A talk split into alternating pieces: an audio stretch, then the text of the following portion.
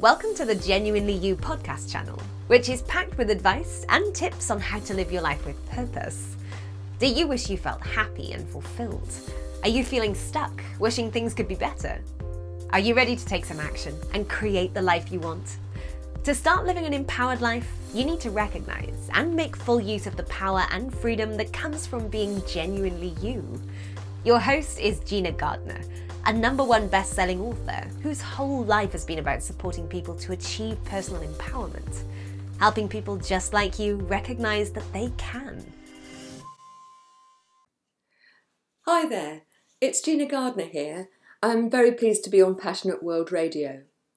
I'm the author of Thriving Not Surviving The Five Secret Pathways to Happiness, Success and Fulfillment, and I'm very pleased to say that it's become an international bestseller.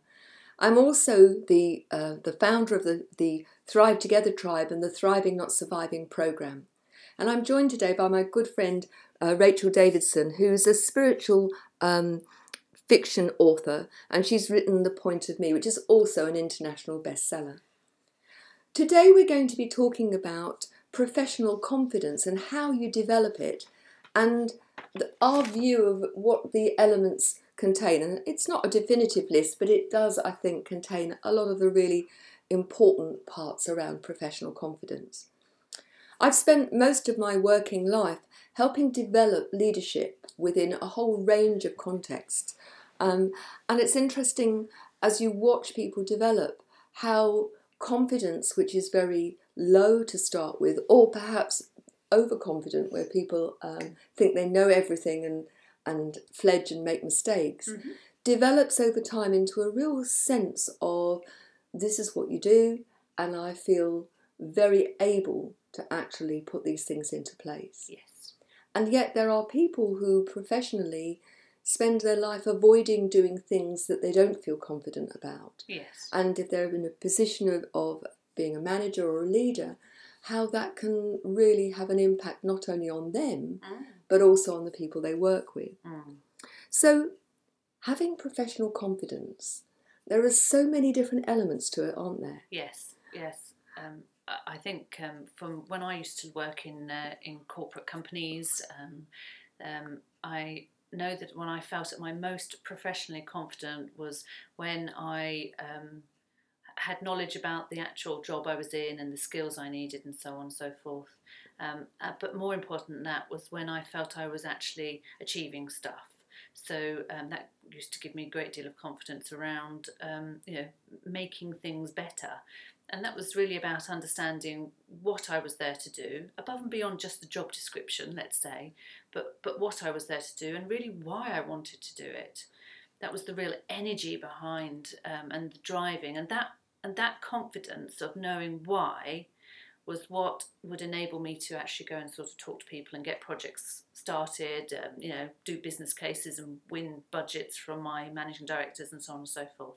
I think that's really very important. I think before we start to explore that, I think I want to make the distinction between people who are team members and people who are team leaders. Yes. And professional confidence is as important for both. Oh, yes but I think that when um, you are a, a, team player and you don't actually find yourself having to lead other people, the most important thing is you have to lead yourself. Oh, yes. You have to manage your own emotional state first and you have to manage your own confidence. Yes. And recognizing that even if you feel that you are the least experienced within a group, you still have a point of view, you've still oh, got yes. a perspective. Oh, yes. And often that perspective can be something which sits outside the box. And even if the idea in itself doesn't get picked up, mm. it will often spark other ideas from other people. Yes. And I would say, you know, whatever your position in whichever organisation that you may be in, and this is actually true of a family as well as um, a, a, professional setting. Yeah. Recognise that your your opinion counts, that your ideas are important. Mm. And even if they feel a bit off the wall and those ideas in themselves are not picked up, mm. actually they're valuable because they will spark other people. Well, you you should take confidence from the fact that you were employed in the first place. Yes. And that means that there is something about you that is of value to this organisation, whatever it is. So even if you're at the very, very, very junior level, um, there is still something that um, that they saw in you that they want to use that they, they want you to actually go and do. Yes. So so have confidence to know that um, you, you have the ability to to learn and to develop and to absorb all of that, but actually also to give back. Yes. It's never a one way street. Absolutely, and I think it it's back to this old uh, thing that we've talked about a number of times before. That you know, confidence is one of those things that you know, if it's unfamiliar, it's going to feel a bit strange. Mm. But push through that. Mm. You know, I can The- remember give it a go. when uh, starting my new job um, and coming out of education system and into job felt very different. Um, education system is generally speaking, and if I do a big generalisation for the sake of brevity, uh, about pinning your ears back and listening. And the world of work is about pinning your ears back, listening, and then doing and, and figuring out and solving the problem. So I had a couple of managers who used some very good phrases uh, for me when I was very young around uh, things like "don't I don't want to I don't want to take the monkey from around your neck, Rachel," which was basically a message of if you see a problem, don't come to me, your manager, and complain about it. Come to me with the problem identified and have some solutions in place. Yes. And it was it's a very subtle it's a very subtle sort of change really, but it's a very important one for developing confidence around the fact that your ideas can work. Yes. I would say that, you know, the being a problem solver and not a problem dumper Mm, is a really good habit to create. yeah. Incidentally, if people are just entering the world of work or have children who are about to, um, then my book, Kickstart Your Career, Ah, yeah. um, has one. lots and lots of, of help in there to help you become the grown up professional Mm. very quickly. Yeah. And, you know, if you are beginning your career, then recognize that you're not expected to know everything. Mm. Um, in my experience, people fall into two stools. Those who who um, are very unconfident, and they tend to be the bigger group.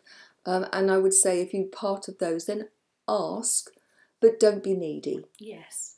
It's important to listen and not keep asking the same old, same old, because you're not taking responsibility Yes. for what you do. Yes. But I found about 5% were cocky, they were too confident. Yes. And if you're somebody who is supremely confident, then be very careful Mm. that you don't upset more experienced members of staff by Mm. assuming that you know it all. You Mm. still have things to learn. Even on your last day, you've still got things to Mm. learn. But also, what's really important for both groups is take responsibility. Yes. If you make a mistake, hands up very quickly so the mistake can actually be sorted out quickly. Yes. Um, and you know, particularly if you're in an organisation which has a, a, a culture of development rather than blame, Mm. there'll be an expectation that you're going to uh, have times when you don't know what you're doing, Mm. And that's okay. I think your use of the word assume it just triggered another memory for me, um, because I think when you when you're young and overconfident, and you you have that sort of um, I know everything and I'm young enough to know everything type of attitude, you do assume a lot of things. And um, I had another manager say to me uh, about something that I clearly had made a massive assumption on. Well, um, when you assume, you make an ass of you and me, breaking down the, the spelling. Oh, I love it. Assume, assume, ass, you, me, and um, and I thought at the time, oh, what? I can distinctly remember my youthful sort of, oh yes, whatever. But actually, it really stayed with me, and I find myself using that phrase to my children when they've made assumptions about things, and I say, well, you know what assume does? It makes an ass of you and me. Well, that's a really good point they to roll their eyeballs at me too. I'm sure they do. So let's now talk about people who are either aspiring managers and leaders or who are existing managers and leaders. Mhm. And your point that, you know, understanding the why of what's going on, I think is absolutely critical. But people need to have a real sense of what they're trying to achieve, their vision. Yes. And, you know, in a sense that comes first. What how will you know that you've been successful? Mm. What are you aiming for? Mm. I would say is step number 1 Yeah. because you can't create a why without a what. Mm. So knowing what it is you want to achieve, Mm. step number one. But absolutely, Why is that important? Mm. And does everybody have an understanding of what the vision is and why it's important? Because only then can they have ownership and feel that they have part a part to play in terms of the success. Yes. But also out of that, the, the sharing that sense of why is a huge motivator.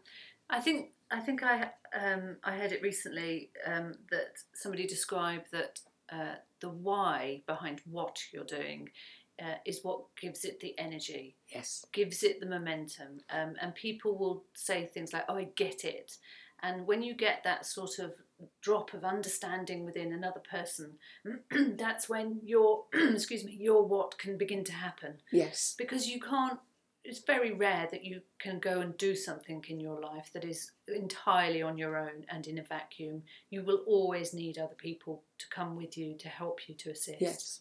I think you know, long gone are the days when people would say, "Do it because I said so." oh yes There are very few occasions when that's appropriate. For example, in an emergency, Mm. get out of the building now. Mhm. Um, you, but even then, get out of the building now because it's not safe.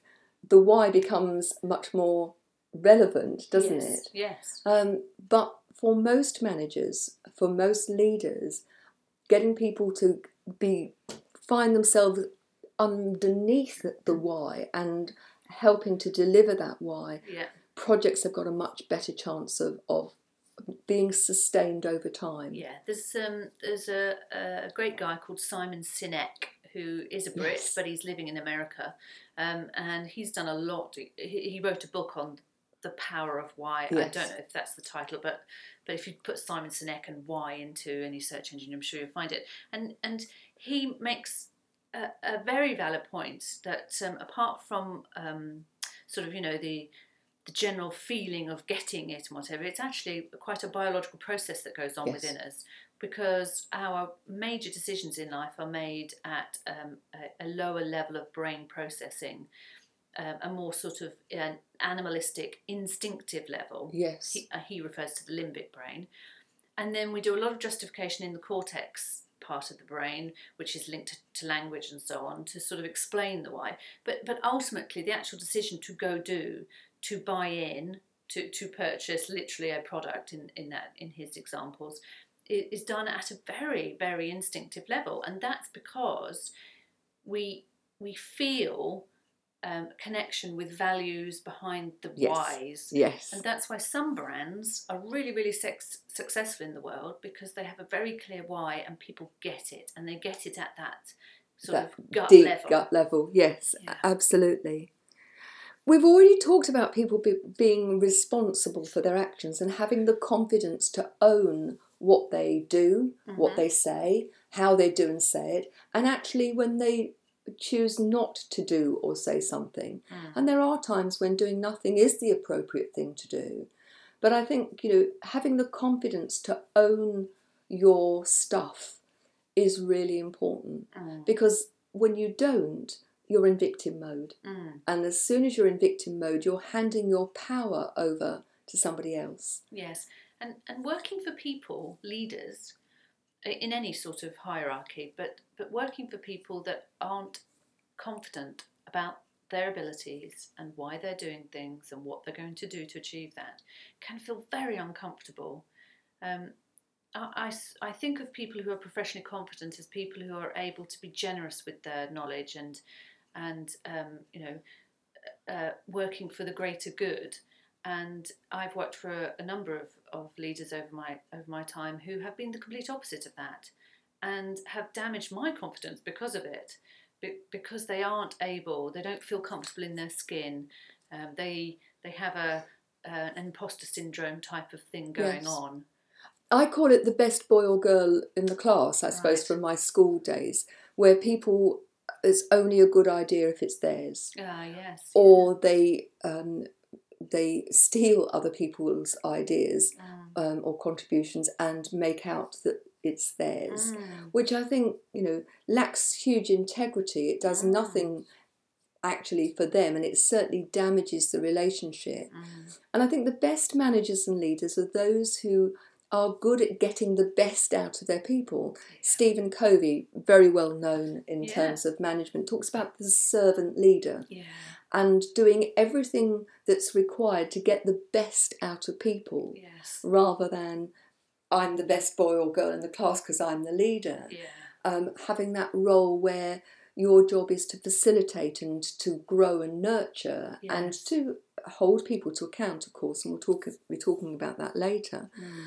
But ultimately, you know, the best teams are those where everybody's contribution is valued Mm. and attributed to the person who has given it. Yes. Um, and that takes confidence, I think, to acknowledge your idea is actually more appropriate than Yeah. mine. Yeah. Yeah. Um, but that doesn't diminish me. yes. Um, so I think that's that's really imp- important. And there can be some organisational cultures where, you know, that's very hard to be Mhm. that kind of giving, confident person. Yes. That in in being so powerful, um, you you are quite a threat. And there are many organisations that that um, even though they they talk a good talk about valuing their people, actually don't really encourage a sort of a, a giving, confident. Um, let's hear everybody's point of view. You've got to give people permission. Yeah. And I think that needs to be done explicitly. I'm not talking about saying, Rachel, I give you permission to No, give me your ideas, but it's a culture where, you know, particularly if you have- if you're developing a culture of development rather than blame, Mm, you know, no idea is a silly idea until it's been explored and discounted, yes. um, and that everybody's contribution is is really um, of value. Because interestingly, if you look at uh, so often the idea that actually gets used in the end Mm, has often been triggered by something that in its first iteration mm, felt completely ridiculous. yeah. Um, I don't have a pet hate about talking about brainstorms and yeah. thought showers, and I've no doubt there's a new there's a new word now. But you know, the, the getting people to say right, no idea is silly. Yeah. In the yeah. first instance, let's have all of your ideas, however off the wall they are, Mm, and then let's look at those and judge whether there's any meat in there that we Mm. can take out of it. Because it, as a leader, again, of any scale, you have to really work hard at fostering that um, ambience of trust. Absolutely. Because that's what you're basically asking other people to do is to trust that you won't laugh at them when they come up with something, to trust that, that they will, um, that, that it's a safe thing for them to do, that there'll be no criticism, that you know something won't uh, won't hang around and bite them on the bum. You know all of these sort of again quite quite animalistic, basic fear things. I mean, these are core values, They are. and if they are in place and everybody shares those core values, then things go incredibly well. But if there's a variance with core values, either way, employee, Yeah. team member, or, or leader, it leads not only to things falling apart in terms of of whether or not you're going to be successful, Mm, but leads to huge levels of stress mm, um, and sickness in the end. Mm. Because if your values are being um, dissed, being um, ignored, yeah. then that's at a very core level. It's why they're called core values. Yeah. And it creates great anxiety, unhappiness, and Yeah. stress, which in itself has a, an impact on well being. I I um, used to use a phrase um, which it wasn't mine. Somebody else gave it to me called learned helplessness, and um, Many people uh, exhibit learned yes, helplessness. Yes, and and I have experienced it where I have felt. Well, there's not a lot of point in me putting forward that idea, or Yes. there's not a lot of point in me doing that. I, I should probably just keep my head down because last time I said it, uh, it, It got shot off, It- yes. Yeah, um, tall poppy syndrome and all that. Um, and I do think a lot of organisations are, are effectively the way they are because they they they help their their staff, their people, to be helpless. Yeah. I think it might be helpful with the time that we have left to look at some of the elements that go to create confident leaders. yeah, yeah, So we've talked about the vision, we've talked about having a very strong sense of why. Mm. But I think one of the areas, and I work with lots of businesses, and where things often go wrong are the expectations Mm. are neither explicit Right. nor are they um, they are they clear and shared, hmm and they're often not very high. Right. So for me, high shared explicit expectations Mm. start with the advert. And by high expectations, you mean I want excellence. I don't want mediocre. Thank you very much. yeah. But you need to have a shared understanding of what does excellence look like, Mm. sound like, feel like in the Mm. context of this situation. yeah, So you start with your with your advert. You know what sort of person are you looking for? yeah, And very often people just put the same old advert out, uh, which has no real relevance in Yes. terms of what sort of person. yeah, I, when I was a head teacher and I appointed teachers, I had the view that I could teach them yeah, to be a good teacher. What I couldn't teach them was to be highly motivated, yeah, um, somebody who worked hard, somebody who was keen to learn, yeah. and somebody who was a people person. So skills versus attitude, and a lot of people are, are employed on the basis of the skills they have. and Absolutely. not many are employed for the attitude they have. Now, it's very different. If you're employing a pilot, Yes. I want somebody who can fly a plane. Yes. If I'm employing a brain surgeon, I want somebody who's uh, who's going to know what they're doing. So I think there there has to be a huge caveat. Yes. But even with that, if you are employing somebody with the right attitude, then you are going to get someone who um, is going to fit your team Mm, in a different way. mm, Then the interview. I think, and I teach interviewing skills and I teach people to be interviewed. mm. And I'm just amazed at how often people just listen at, at, surface level. Yes. yes. I was once involved in a training um, session. This is going back right to the beginning of my career. And I was the very youngest. I was very cheeky, I have to say. Everybody was much more experienced than me. Um, and we had actors who were taking the Oh, part right. of the candidate. And it was videoed. Right. And what I found is that the people who were glib and who were great body language and who Mhm. came across as very confident, Mhm. They got the job. Mm. But when we unpicked what they'd answered, Yeah. actually the answers had no substance. Yeah. So I would say if you're interviewing, be clear about what you want and create questions in layers Yes. that actually determine whether that person is going to do what you want. But in an interview, I would always set the scene and say, this is a two way process. This is as much for you to find out if it's right for you. Yes. Don't come here yes. if you don't want to work hard, if you don't want to learn, Yes. if you're not a good team member. Yeah. Don't want any moodies. Yeah. Um, you know, if you're somebody who's got a temper and you can't control it, not the right place for you. Mm. So on the first t- sign of difficulty, I could go back and say, "Do you remember what I said at the interview?" You Yeah. said no moods, Yeah. and yet here we are on a Monday morning. I think you might have been out on the lash at the weekend. Ah. know, Keep your moods at home, please. Yes. Yeah. Yes. So I think that those explicit um, expectations start from the beginning and should be maintained right the way through. I totally agree. And whenever I was doing interviews, I, I always held the balance in my head that yes, I had to perform and I had to, you know, prove my abilities and my attitudes and my skills. But actually, they also had to prove their their. I they they needed to light my flame. Yes. There's a lady on LinkedIn um, called Liz Ryan. She runs um, uh, the Human Workplace, and she talks about this exactly that um, as somebody applying for a job, you have to remember that they need to earn your your work, your your time, your effort too. It has to be the right place for you. It's not always the employer. Who's And I in think it goes back position. to core values. Yes. They've got to be a firm um, that you feel that you will feel right in. yes. So the expectations, having high shared ex- expectations, I think goes through in terms of effective delegation. Mhm. And delegation is done so badly yes. because most of the time the people who are delegating haven't got the confidence to set those high expectations right from the start, to share them, to talk about timescales, levels of autonomy, what the budgets are. Mm, Their confidence to set it up mm, isn't great, and then they don't monitor it and evaluate performance along the way well enough. mm. and they don't hold people to account. I, I can um, freely admit that I have, have always been a really bad delegator.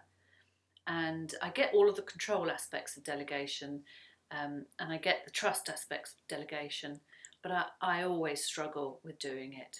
Always. And That's I think because I like to be in control. Well, those people who have the it's better to do it yourself because at least then I know the job done properly sort of um, a lead, manage, leadership and management. I think it's a, it is about confidence yeah. and it is about you know making sure that the people that you delegate to have the uh, the tools and the Mm. skill set in order to do it. And so that's a big training issue Yeah, um, because they don't know what's going on in your head unless Yeah. you share that. yeah, And there are ways of doing that that you can um, ensure that people know what it is that they're doing by asking the question rather than just telling, Mm. then saying to people, right, can you write me the proposal with what you think are the key issues?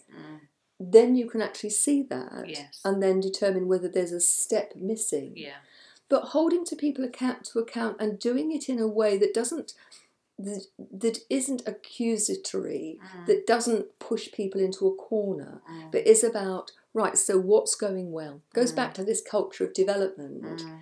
the only failure as far as i'm concerned is a failure to give it a go Mm. and a failure to learn yes. if something goes wrong Yes. so if you keep making that mistake yes. then that's a real failure yes. and again, I've got to qualify that. If you're a pilot, I don't want you let loose No. um, on flying my plane until somebody's very confident Yes. that you know how to do it. Zero tolerance of mistakes. yes. But for the most part, people need to learn and they need the to be given the parameters to learn. So delegate appropriately. If somebody's very inexperienced, delegate a bit Yes. of something Yes. and let them do that and then give them the next bit. Yeah. Don't just let them loose. And, and frankly, delegation is a critical skill. I mean, I've just said, you know, I struggle with it. I was always bad, um, and and it always used to stress me.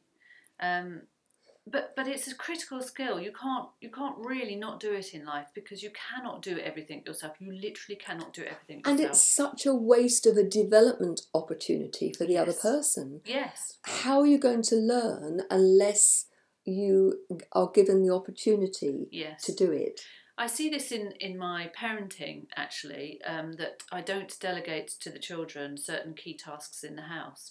Um, in old fashioned terms, chores. and that's because I, I don't trust them to do it the way I want to do it, and they don't like the control that I try to place on them in order to get them to do it the way.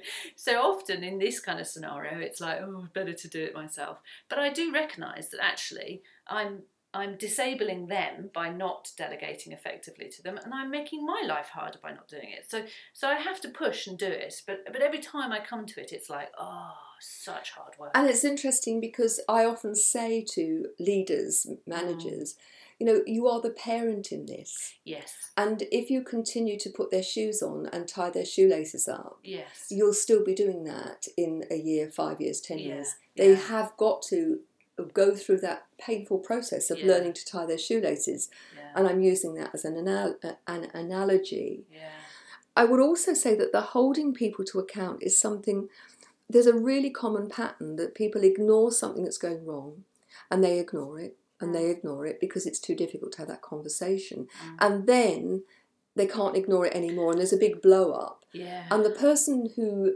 is on the receiving end thinks, What? I've been Mm. doing it for six months. What's the matter? Yes, Whereas if you have regular monitoring and evaluating conversations yes, where you say to that person, So, how is it going? Mm. How do you know? Where's your criteria? Mm. And that's where let's go back right to the beginning. Having Mm. your vision and your criteria for Mm. success are so important Mm. because then you have something to hold people to. Yes, if it flops about and nobody knows how will we know when it's going to be successful because that's not been defined yeah, then you can't hold people to account. yeah, yeah, but what i would say if you're holding people to account have the confidence to be able to say i need to deal with this but let me get myself together and get Mm. my thoughts together Mm. Because you never want to do that when you're feeling angry and frustrated Mm. you need to manage your emotional state first yeah, and to talk in a very neutral voice yes, in order to have that that productive conversation Mm. rather than it become acrimonious and our relationships be destroyed. Yeah. And one of the greatest compliments I think I was ever given as a head was when a, a young teacher who we'd had a, um, a quite a deep discussion Ah, about yes. their performance said, Uh-huh. you know, you have a way of telling me that what I've done isn't right, but in a way that I feel good about, Yeah. and that I know now what I've done that I'll do differently in the future. Yes. And I think when you can do that, you're really growing people. Yes. Um, and as a leader, having the confidence to say to somebody, look, you know, I'm I'm perhaps not great at holding you to account, but I need to do it not only for the project and for Mm. the organisation, Mm. but because it's in your best interest too. Yes. Yes. So let's look at this in detail and let's find a way forward. Mm. It's always about finding a better way forward. Well, you know, when you're an individual in these kinds of organisations and corporate structures and uh, you know quarterly review type scenarios that are going on, you know, also have the have the sense of self to actually initiate those kind of conversations yourself. I I always I've worked for a couple of managers who never like to do like quarterly reviews Yes. because you know the appraisal system is like a nightmare in most organisations. But but just on an informal basis, I would have in my head, oh, it's been a month since I last had a everything going fine kind of check, Yes. and I would force that upon them just in a very tell me if I'm doing anything that you know you're not that Yes. pleased about, but tell me if I'm doing something great, and sort of just Yeah. make it a human conversation outside of the formal HR process. I think so. It's a two-way process, and both pe- both sets of people need to have the confidence to initiate and to see it through. Yes, yes. I think we're, we're run we've run out of time, but what I would say, leaving um, this conversation, is have the confidence to say you're sorry and put Mm. things right if things have gone wrong. And if you're the manager and you've actually got it wrong, to go and say to somebody, "I'm really sorry, Mm, I didn't handle that very well. Let's have a look at Mm. how we can do it better." mm, Um, and also the confidence to say thank you. mm. Goodwill is such a precious commodity, Yes. and thank you goes a long way.